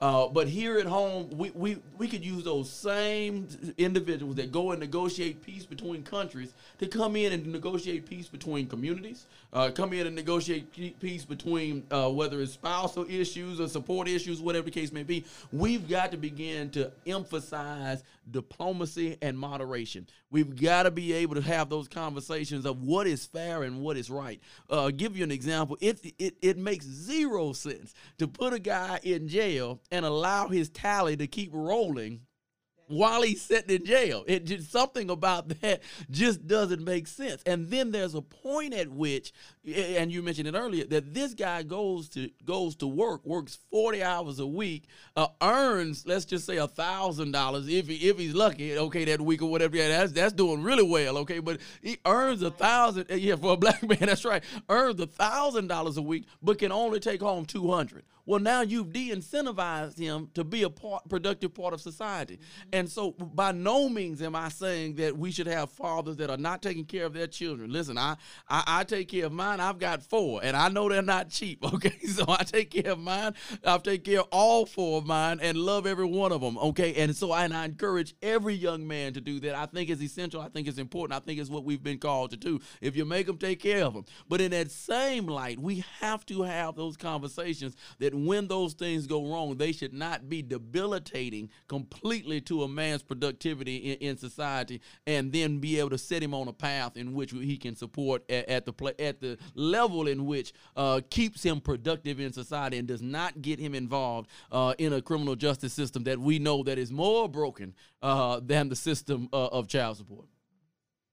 And, and, that's a federal law, right? Uh, child support, federal child support. Those are those are federal challenges. Yeah, there there are federal level issues and, to and those. it hasn't been uh, retooled over the years. It, it Oh, I think nineties. I think it's been quite a while before Yes, since it's yes, been it- retooled. It, yeah. need- it needs to because it's part of the, the issues with the criminal justice system. Because you, the people you're seeing locked up in that issue is more people of color. That that is correct. Yeah, that is and, correct. And speaking of that, uh, your position, uh, I noticed, like again, the sub, uh, the third congressional district is somewhat conservative, Mm-hmm. and we know the delegation that's going to Baton Rouge from Louisiana, they they vote along those lines. Now we have the issue of, and I would be remiss, and I, I should have brought it up in the first segment to Judge uh, to Judge Landry. Black Lives Matter. That Mhm. should be a litmus test when we talk to our politicians. I know it's it's something that some people don't want to deal with. We know that your opponent has somewhat come out and demonized Black Lives Matter, and it's not about any particular group. It's about a movement of black folks being and people of color being concerned the way the criminal justice system, in so so much as police powers are dealing with them. No, a- absolutely. Black lives do matter, and all lives can't matter until Black lives do. It's just the reality, it's the fact, and that's the, that's that's it. Um, and, and it's a it's a statement of emphasis, not a statement of exclusivity. Uh, we're not saying Black Lives Matter and no one else's matter. We're saying Black Lives Matter too. Uh, Black Lives Matter as much as any other life. And so I think it's very essential uh, that we become okay with moments of emphasis for any and every culture. Uh, there will be moments in which we have to say Hispanic Lives Matter if we see them sinking, if we see them failing, if we see Mhm. injustices that are pointing towards them. And we've got to be ready to do that. We've got to be able to say Arab lives matter if we see them uh, being uh, unjustly uh, persecuted or whatever the case may be. And so there's nothing wrong with having a moment of emphasis um, because we do know that trials and tribulations are different for each and every uh, person. And we do know there are cycles of, of, of hatred seemingly. Uh, they, they they pick on and pick and prey on the weak. Uh, and so there are moments in which we have to emphasize that this person matters. Uh, there there's moments in which we know we have some big major things going on in, in the state legislation and then even on the national level when we talk about gender equality, uh, when we talk about pay equality, when we talk about those things, there's moments in which I need to say as a man, women matter. Okay, women women's pay matters. Okay, uh, and that's not to say mine doesn't matter. That's to say right now I'm all right. We need to focus and make sure that they are on an equal playing field before we can progress. Before we can progress together. I think it's I think it's right. I think it's fair. Um, and, and so and, and it and it doesn't take away from anyone. Uh, what it does is add to those who, in some way, shape, form, or fashion, have have gotten less. Uh, whether it's systemically, whether it's uh, uh, intentionally, whether it's unintentionally. Okay, it doesn't matter whether it's intentionally, unintentionally. We all we, we all have our history would suggest which one it is. Okay, uh, and and not only suggest it would tell us which one it is, but it, doesn't really matter. What matters is that we get it right, and I think that's as African Americans, that's all we're saying is let's get it right, uh, and, and that means we we are at a point in our lives uh, and in in our history where where we're tired, where we're exhausted, uh, where where we're not sure what the next effort is going to look like if we don't get it right right now. Uh, and I think it's only fair. Uh, one of the things, you know, I, I'm a pretty laid back and calm person, and I have a tendency to be laid back for, you know, a long time and then go from zero to 60. And and I've learned in my life that's not fair. You should give a warning shot to people. Now, I'm, I'm tired now. I want to let you know. I don't know what I'm going to do next. And give that warning shot to the individual. And I feel like that is what Black Lives Matters is saying, is saying that we must emphasize, uh, we must emphasize our importance. We must emphasize our equality. We must emphasize integrity towards our community, and I think that's uh, right. And I think I think it's essential. Uh, and one of the themes of our campaign is to form a more perfect union. Uh, and to do that, some you every person in the union has to stand up for themselves, and they have to they have to exp- feel free to express themselves if they feel in some way, shape, form, or fashion they're not being t- uh, handled equitably. And you know, um, I'm, I'm I'm glad the way that you, you, you spoke about it because really, um, Black Lives Matter and uh, it, it wasn't. Uh, we already know that uh, blue lives are always on top, but I think it was a, a very uh, cowardly act when I, I'm not exactly sure, uh, brother Jay, but when the the uh, sheriff called out LeBron James to donate hundred thousand dollars to the finding of the, the the young man who shot those uh, two who shot those two policemen that was in their car. Now, first of all, uh, that was not right. I mean, you they he, he came up, he or she came up, and they shot them two police cars. That was a cowardly act. And what we're saying is that that same cowardly act is as much of a another cowardly act when you see these police officers that not one but two and three and four of them that's on a man or, or a woman and y'all just y'all just uh kill uh beating and killing them Th- those are the same type of acts you know and i just thought i don't remember who the sheriff was that called out lebron james The sheriff, the sheriff of L.A. County, he ha- he has an issue with the community. Uh, you know, he's a uh, person who's been very, uh, let's Vocal. say, a little progress provocative in, in some issues Oh, uh, against Black Lives Matter, and he simply is doing that. But it was also said that it was members, and, and I'm gonna let, we gonna go back to uh, Mr. Harris. It was members of the Boogaloo Boys, and everybody know the Boogaloo Boys are a r- extremist right wing organization.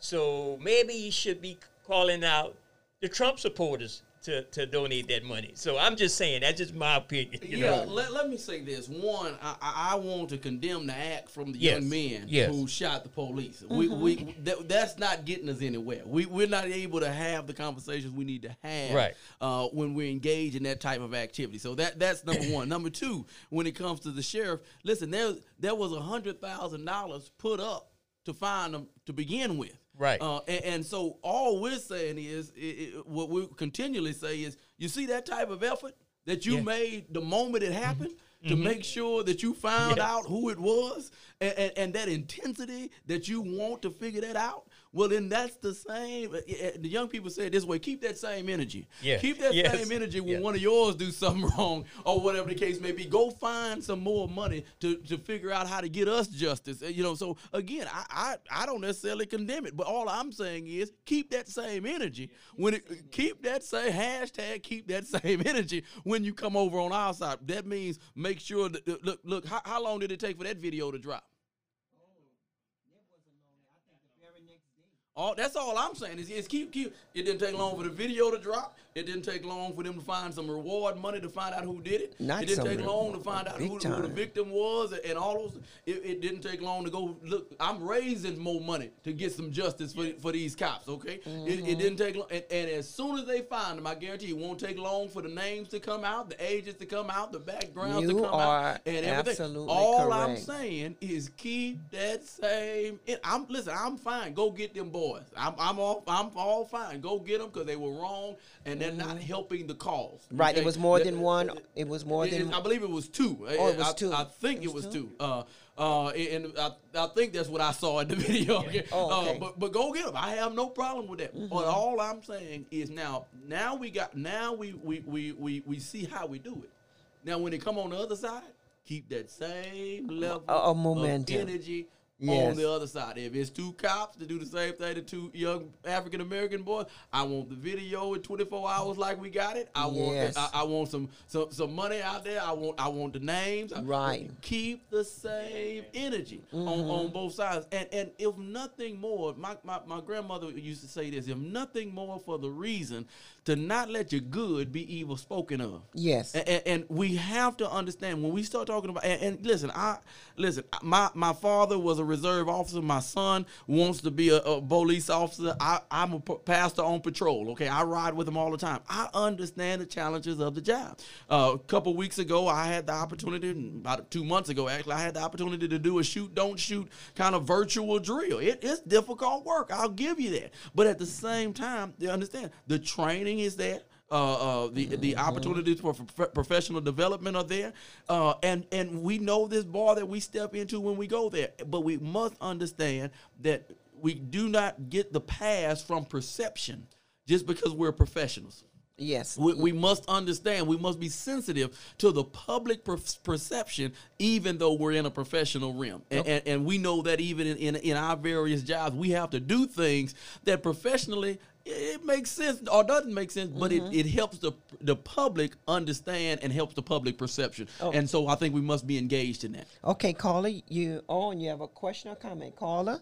Yes, I have a comment. You're on. Okay, to the, to the brother that's talking, I want him to, to grab onto this and comment on this. Um, Bobby Guidroz is, a sheriff of St. Landry Parish. I know Bobby. Bobby works his butt off to try to do the right thing. And so far, Bobby seems like doing his thing. And you hear hardly no complaints about Bobby Guidroz. And with that said, and Bobby is white. Yes, he is. And I'm black. Yes, I am. Welcome to America. Well, what I want to say about that is, bottom line is, you can be all the professional in your mind, but when you're taking a human life, that's unbiblical. The bottom line is, they have to be trained to know what to do because it was said recently that a person was breaking in somebody's house, and the person who owned the house uh, was probably at the house and grabbed their weapon, and then when the person who was breaking in must have heard them grabbing the weapon or saw them coming out, the person took off running. And according to the sheriffs, sheriffs who all know this, when that person takes off running and his back is to you, you can be all the owner of your house you want. But the law says you can't shoot that man because that man is not a threat. He's running away from you. Mm-hmm. If he was running towards you, he's a threat. When he's running away from you, even though he was trying to break in your house and he never succeeded, you shoot him in his back, the law will be against you. Whether you're a police officer, homeowner, it doesn't matter. Mm, yes. And one other thing. Y'all tell me, what if, why do they call the people who like Donald Trump, why do they call some of them extremists? And why do they call the people who are protesting for Black Lives Matter, why do they call them agitators? Might want to look up Frederick Douglass about agitators. Why do they call them extremists? Why do they call the other ones agitators? And tell everybody to go vote because running our mouth don't help us. We got to go register, and then we got to go pull the handle. And then you're going to go talk to somebody who you voted in. Until that's done, we can talk all we want. We will never get the right person in office unless we go register and we go vote. Then we win the election with the person we want. And when we gotta go see them about something, we go and see somebody that we elected. That's what they do. Okay. All right. Thank you. Absolutely, Se- several things there. One in particular, uh, when we talk about you know the the idea of you know a, a white sheriff and, and a black constituent and them being able to see uh, eye to eye, you know that that's about that middle ground. That's about building that more perfect union. And and listen, white, black, otherwise or whatever. When you're right, you're right. When you're wrong, you're wrong. Let's just call it down the middle. Uh, and, and I think that's very important. I think that's very fair. And I think we have to. Cons- one of the things that helps us be- create a more perfect union, find the middle ground, operate uh, more efficiently and effectively, even in tough times like this, is all of us have to aim to be as consistent as we possibly can. Uh, and and it, it beyond whether white, black, or otherwise, which is why I said earlier, keep that same energy. Uh, that we we must do that white, black, or otherwise. We must do that on the side of of the law enforcement. We must do that side on the side of our community. It is important to have integrity, to have consistency in in in, ev- in everything that we do. And so I think that's very very important when we talk about you know the officers and and and he mentioned shooting in the back and things along those lines. One of the things that is is is proven the only one of the things that I've seen that is proven to lower the level of lethal use, lethal, lethal force uh, among among officers is higher education. Uh, and, and so one of the things we have to do is, I believe personally, uh, not so much as defund the police, but I, I, I raise the bar.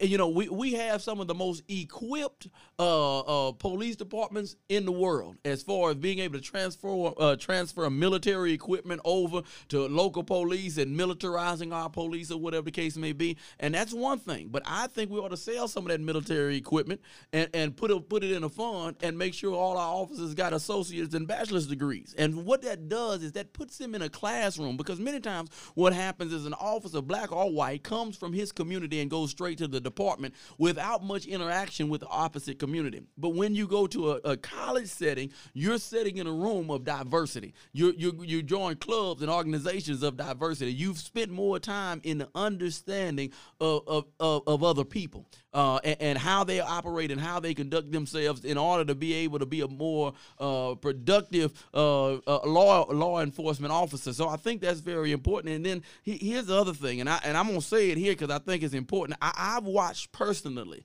uh, and this is something I need some education on and some information on myself that, that I'm currently researching and trying to find. I've watched personally, uh, both in Lake Charles uh, about two or three months ago, in in the uh, Pellerin case as well. I've watched personally officers hold a dog while they shoot a man. I, I, I that that that that challenges me. I, I'm trying to understand, and I understand we we like to consider the you know the the dog an officer of the law. I, I I'm with you, okay. I'm, I get that point, but but to me, it should be a part of the progression progression of use of force to release the dog and see what the dog can do, okay, before you begin to shoot. Uh, but I've seen twice on video, uh, two two holding a dog. A dog is on the scene, but will not be released uh, towards a man that, that, that might be seen as as as a as, as an uh, you know as an uh, uh someone that's uh, oh, disobeying order or aggressive, but won't release the dog, but then end up shooting the individual. Uh, I, think we need to have that conversation because here's what it here's what it feels like. I could be wrong. But here again, we all know, we all learned this when we I hope we all learned this when we were young, that people's perceptions is their reality.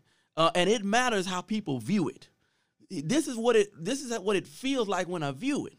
Is that that person's life, and one of them was African American, one of them was was uh, uh, uh, was was Mexican or whatever the case may be, uh, uh, Hispanic or whatever the case may be. So I'm not I'm not saying just, but what it seems like is the life of this dog is more important than the life of that man.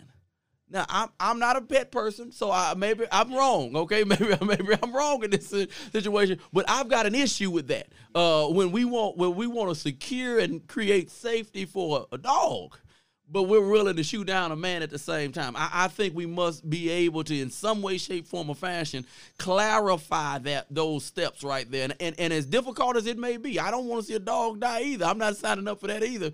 But in the moments where, where we're at this level, it must we, we must put these things in ranking order. We must have a priority system, as difficult as it may be.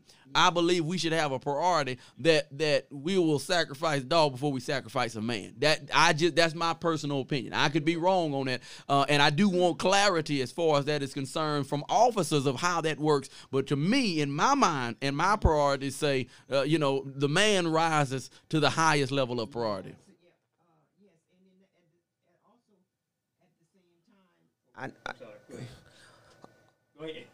also at the same time, uh, right there in right there in New Iberia, you, you had uh, Mr. Jones who was uh, brutally killed from Iberia Parish, and through uh, the the court system, uh, his uh, his attorney winded up getting uh, sixty two thousand dollars for him, and they had uh, a a dog that was killed, and that dog owner wind up getting uh, eight seventy five thousand dollars. Civil cases against the Iberia Parish Sheriff Department. Mm-hmm. One of the questions I want to one of the questions I want to ask Mr. Uh, Harris before he leave, uh, what what do you see as the most pressing issue in the third congressional district that you can deliver if elected as the congressman? Well, well, you know, one of the most pressing issues, number one, and I think this is true across the nation, uh, is the tone and the tenor.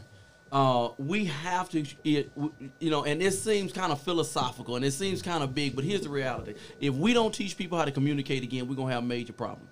Uh, we have to teach people how to communicate again. One of the things that I believe is very, very essential uh, is for our office to be that office that is able to bring down negotiators, bring down diplomats, so that when something like this happens, I said this the other day on a post, before we bring in uh, a hundred federal troops we can bring in four uh, international negotiators to set with those families, to set with those officers, set with those communities, and be able to create that unity and that community that we need. And so I think that's very, very important. And I believe it is a federal issue because each one of these local issues rises to the federal level and becomes a national story. And so I believe it is important that uh, the federal levels get involved in in those things. And so I think that's very important. But other than that, I believe it's the idea of innovation. Make sure that we are communicating with industry. Going back to that very, very first question, or uh, second question that you asked, being able to make the case to industry and it and the economy that we've got to, re, re- you know, whether it's raise taxes or whatever the case may be on industries and corporations, but also taking those resources, making sure that we're educating our people at a higher level from K all the way through PhD uh, degrees to make sure that we are uh, educating them for innovation so that when they're finished, they go into the workforce. And, and one of the things that we must realize is America is about creation. Not duplication. There's other countries in around the world that can duplicate what we create better, quicker and faster than us. Okay, we we build the car they make a better one. Okay, or whatever the case may be. We, we we create the idea of a computer. They they can create them cheaper and faster. Okay, so what we have to be focused on at all times as Americans is we have the freedom. Our niche in the market of the world is the freedom to create, which means we've got to teach our people to create and teach our people to innovate. Uh, and I believe we can sell industry on that grab some resources from that and make sure that we're educating our people. Uh, and so I think that's very important, and that's something I want to deliver uh, a greater education system focused on innovation. You have a question or a comment? Yes, uh, uh, Jambo to all. That's hello in uh, my Kenya African Swahili language. Yes. Pastor Wayne Landry, how you doing, Brother Jay? The Cathedra and Pastor Harris. Good to hear. Good morning. Good morning. Um, Pastor Harris, um, you know, your name came across my um, email uh, from Pastor John Mark Stevens out of New Iberia, and your campaign manager was supposed to reach me here in Abbeville, Louisiana, Vermilion Parish, where I'm assuming that we are to bring your presence here in this area so we can support you hugely. I just want to let you know, sir, that we're behind you 110%. I want you to know that uh, you're heading in the right direction because the ones that in, in the seats now, many of them, uh, and excuse the way I said it, like a dog trying to bite their own tail, keep falling and falling and falling in the same situation that they did this substance in the first place. So we're here to support you, sir, and everybody on the radio here to support you, I'm sure. So I'm, I'm just saying that get my number from Brother Jay, Assistant Cathedral, and uh, give me a call, have your campaign manager call me so we can support you. Absolutely. Well, man, we definitely appreciate that, and we'll absolutely do it ASAP. We'll make sure we get you uh, connected ASAP, and I look forward to getting down into Abbeville uh, sooner rather than later. Yes, sir. I'm also a retired city councilman, pastor of two churches, uh, pastor of the prison here in Vermilion Parish. I hold many hats, sir, so uh, I think it would do do you just. You you'll you'll get a call before the end of the day. I promise you. Yes. Thank you so much, Pastor. Awesome. All right. Uh, yeah. Uh, well, cer- certainly there's a lot of interest in in uh, having a young and fresh candidate in the third congressional district. Uh, again, I, I know it's an uphill battle. Uh, I'm not saying that because I know the conservative mindset in this area, but I think it's not so much just conservatism; it's doing the right thing, the right thing. Right. And and how do we contact you? How do we follow you? Uh, give us some numbers. Give us some websites. A- absolutely. And so the best thing to do is go to our website. All the information is there. You can also find me, Braylon Harris, on Facebook. Uh, Braylon Harris for U.S. Congress on Facebook as well. And then our website is Harris, the number four, USCongress.com. www.harris, the number four, USCongress.com. And you can find all the information there that you might need. Here's the beautiful part about the website. Uh, not only can you find information about me, but I've moved my information down. Uh, I've made sure that uh, information to register for FEMA is at the top. Uh, information to make sure that you can give the United Way to assist those in Lake Charles is at the top. Uh, also, at the very, very top of our screen is how to uh, register to vote and completing your census. Those are the first four things that you'll see on our website because here's what the reality it's not just about me winning, it's about us winning. Uh, and so it's very important that those four things took priority on our website. So when you first go to Harris, the number four, USCongress.com, you'll see number one, how to register for FEMA, uh, how to give the United Way to assist our, our community over in Southwest Louisiana, how to register to vote, and then how uh, to make sure that you've completed your census. Those are our priorities. And then we can talk about the race right here in LA3. Okay. Uh, again, uh, we we we glad you made it in. We gonna hope to have you back again because we know we long stretch, somewhat round the corner, November. Yeah, that's right. Yeah, That's right. we we like to invite you to our uh, public access channel, uh, AOC Community Media. In, And anytime, if you want, it's a television channel that serves the five parish area in, in this area, this part of Louisiana. We like to invite you to one of our uh, shows that we produce. Also, Consider it Uh, done. Again, uh, people, you heard what he said. Uh, the, I think this, uh, the third congressional district does need a little extra help. People are hurting from COVID nineteen. That's another issue we got. Next time we come on, we're gonna tackle. Absolutely. We got issues with the medical uh, industry in, in Louisiana. You know, uh, uh, everything. Incarceration rates. I mean, everything. We got a full plate. Yes, we full, got a full plate. plate. Hopefully, this young man, Mr. Harris, will uh, do a great job if elected uh, congressman from the third congressional district. Again, we want to thank you so much. We got to sign off a little early because we got a lot of equipment this time, but we hope to invite you back again soon. Absolutely. Looking forward to it. Thank you again for having us. Yes, uh, yes, and uh, just go to his website again. Say, say, Yes, Harris, the number four, USCongress.com. Harris, the number four, USCongress.com. okay, great. Thank you for coming to the show. That's all I got is hold on. Trouble. The enemy will come in your life to cause distraction, to cause disorder. But this is a season in a time where God is getting ready to change your situation.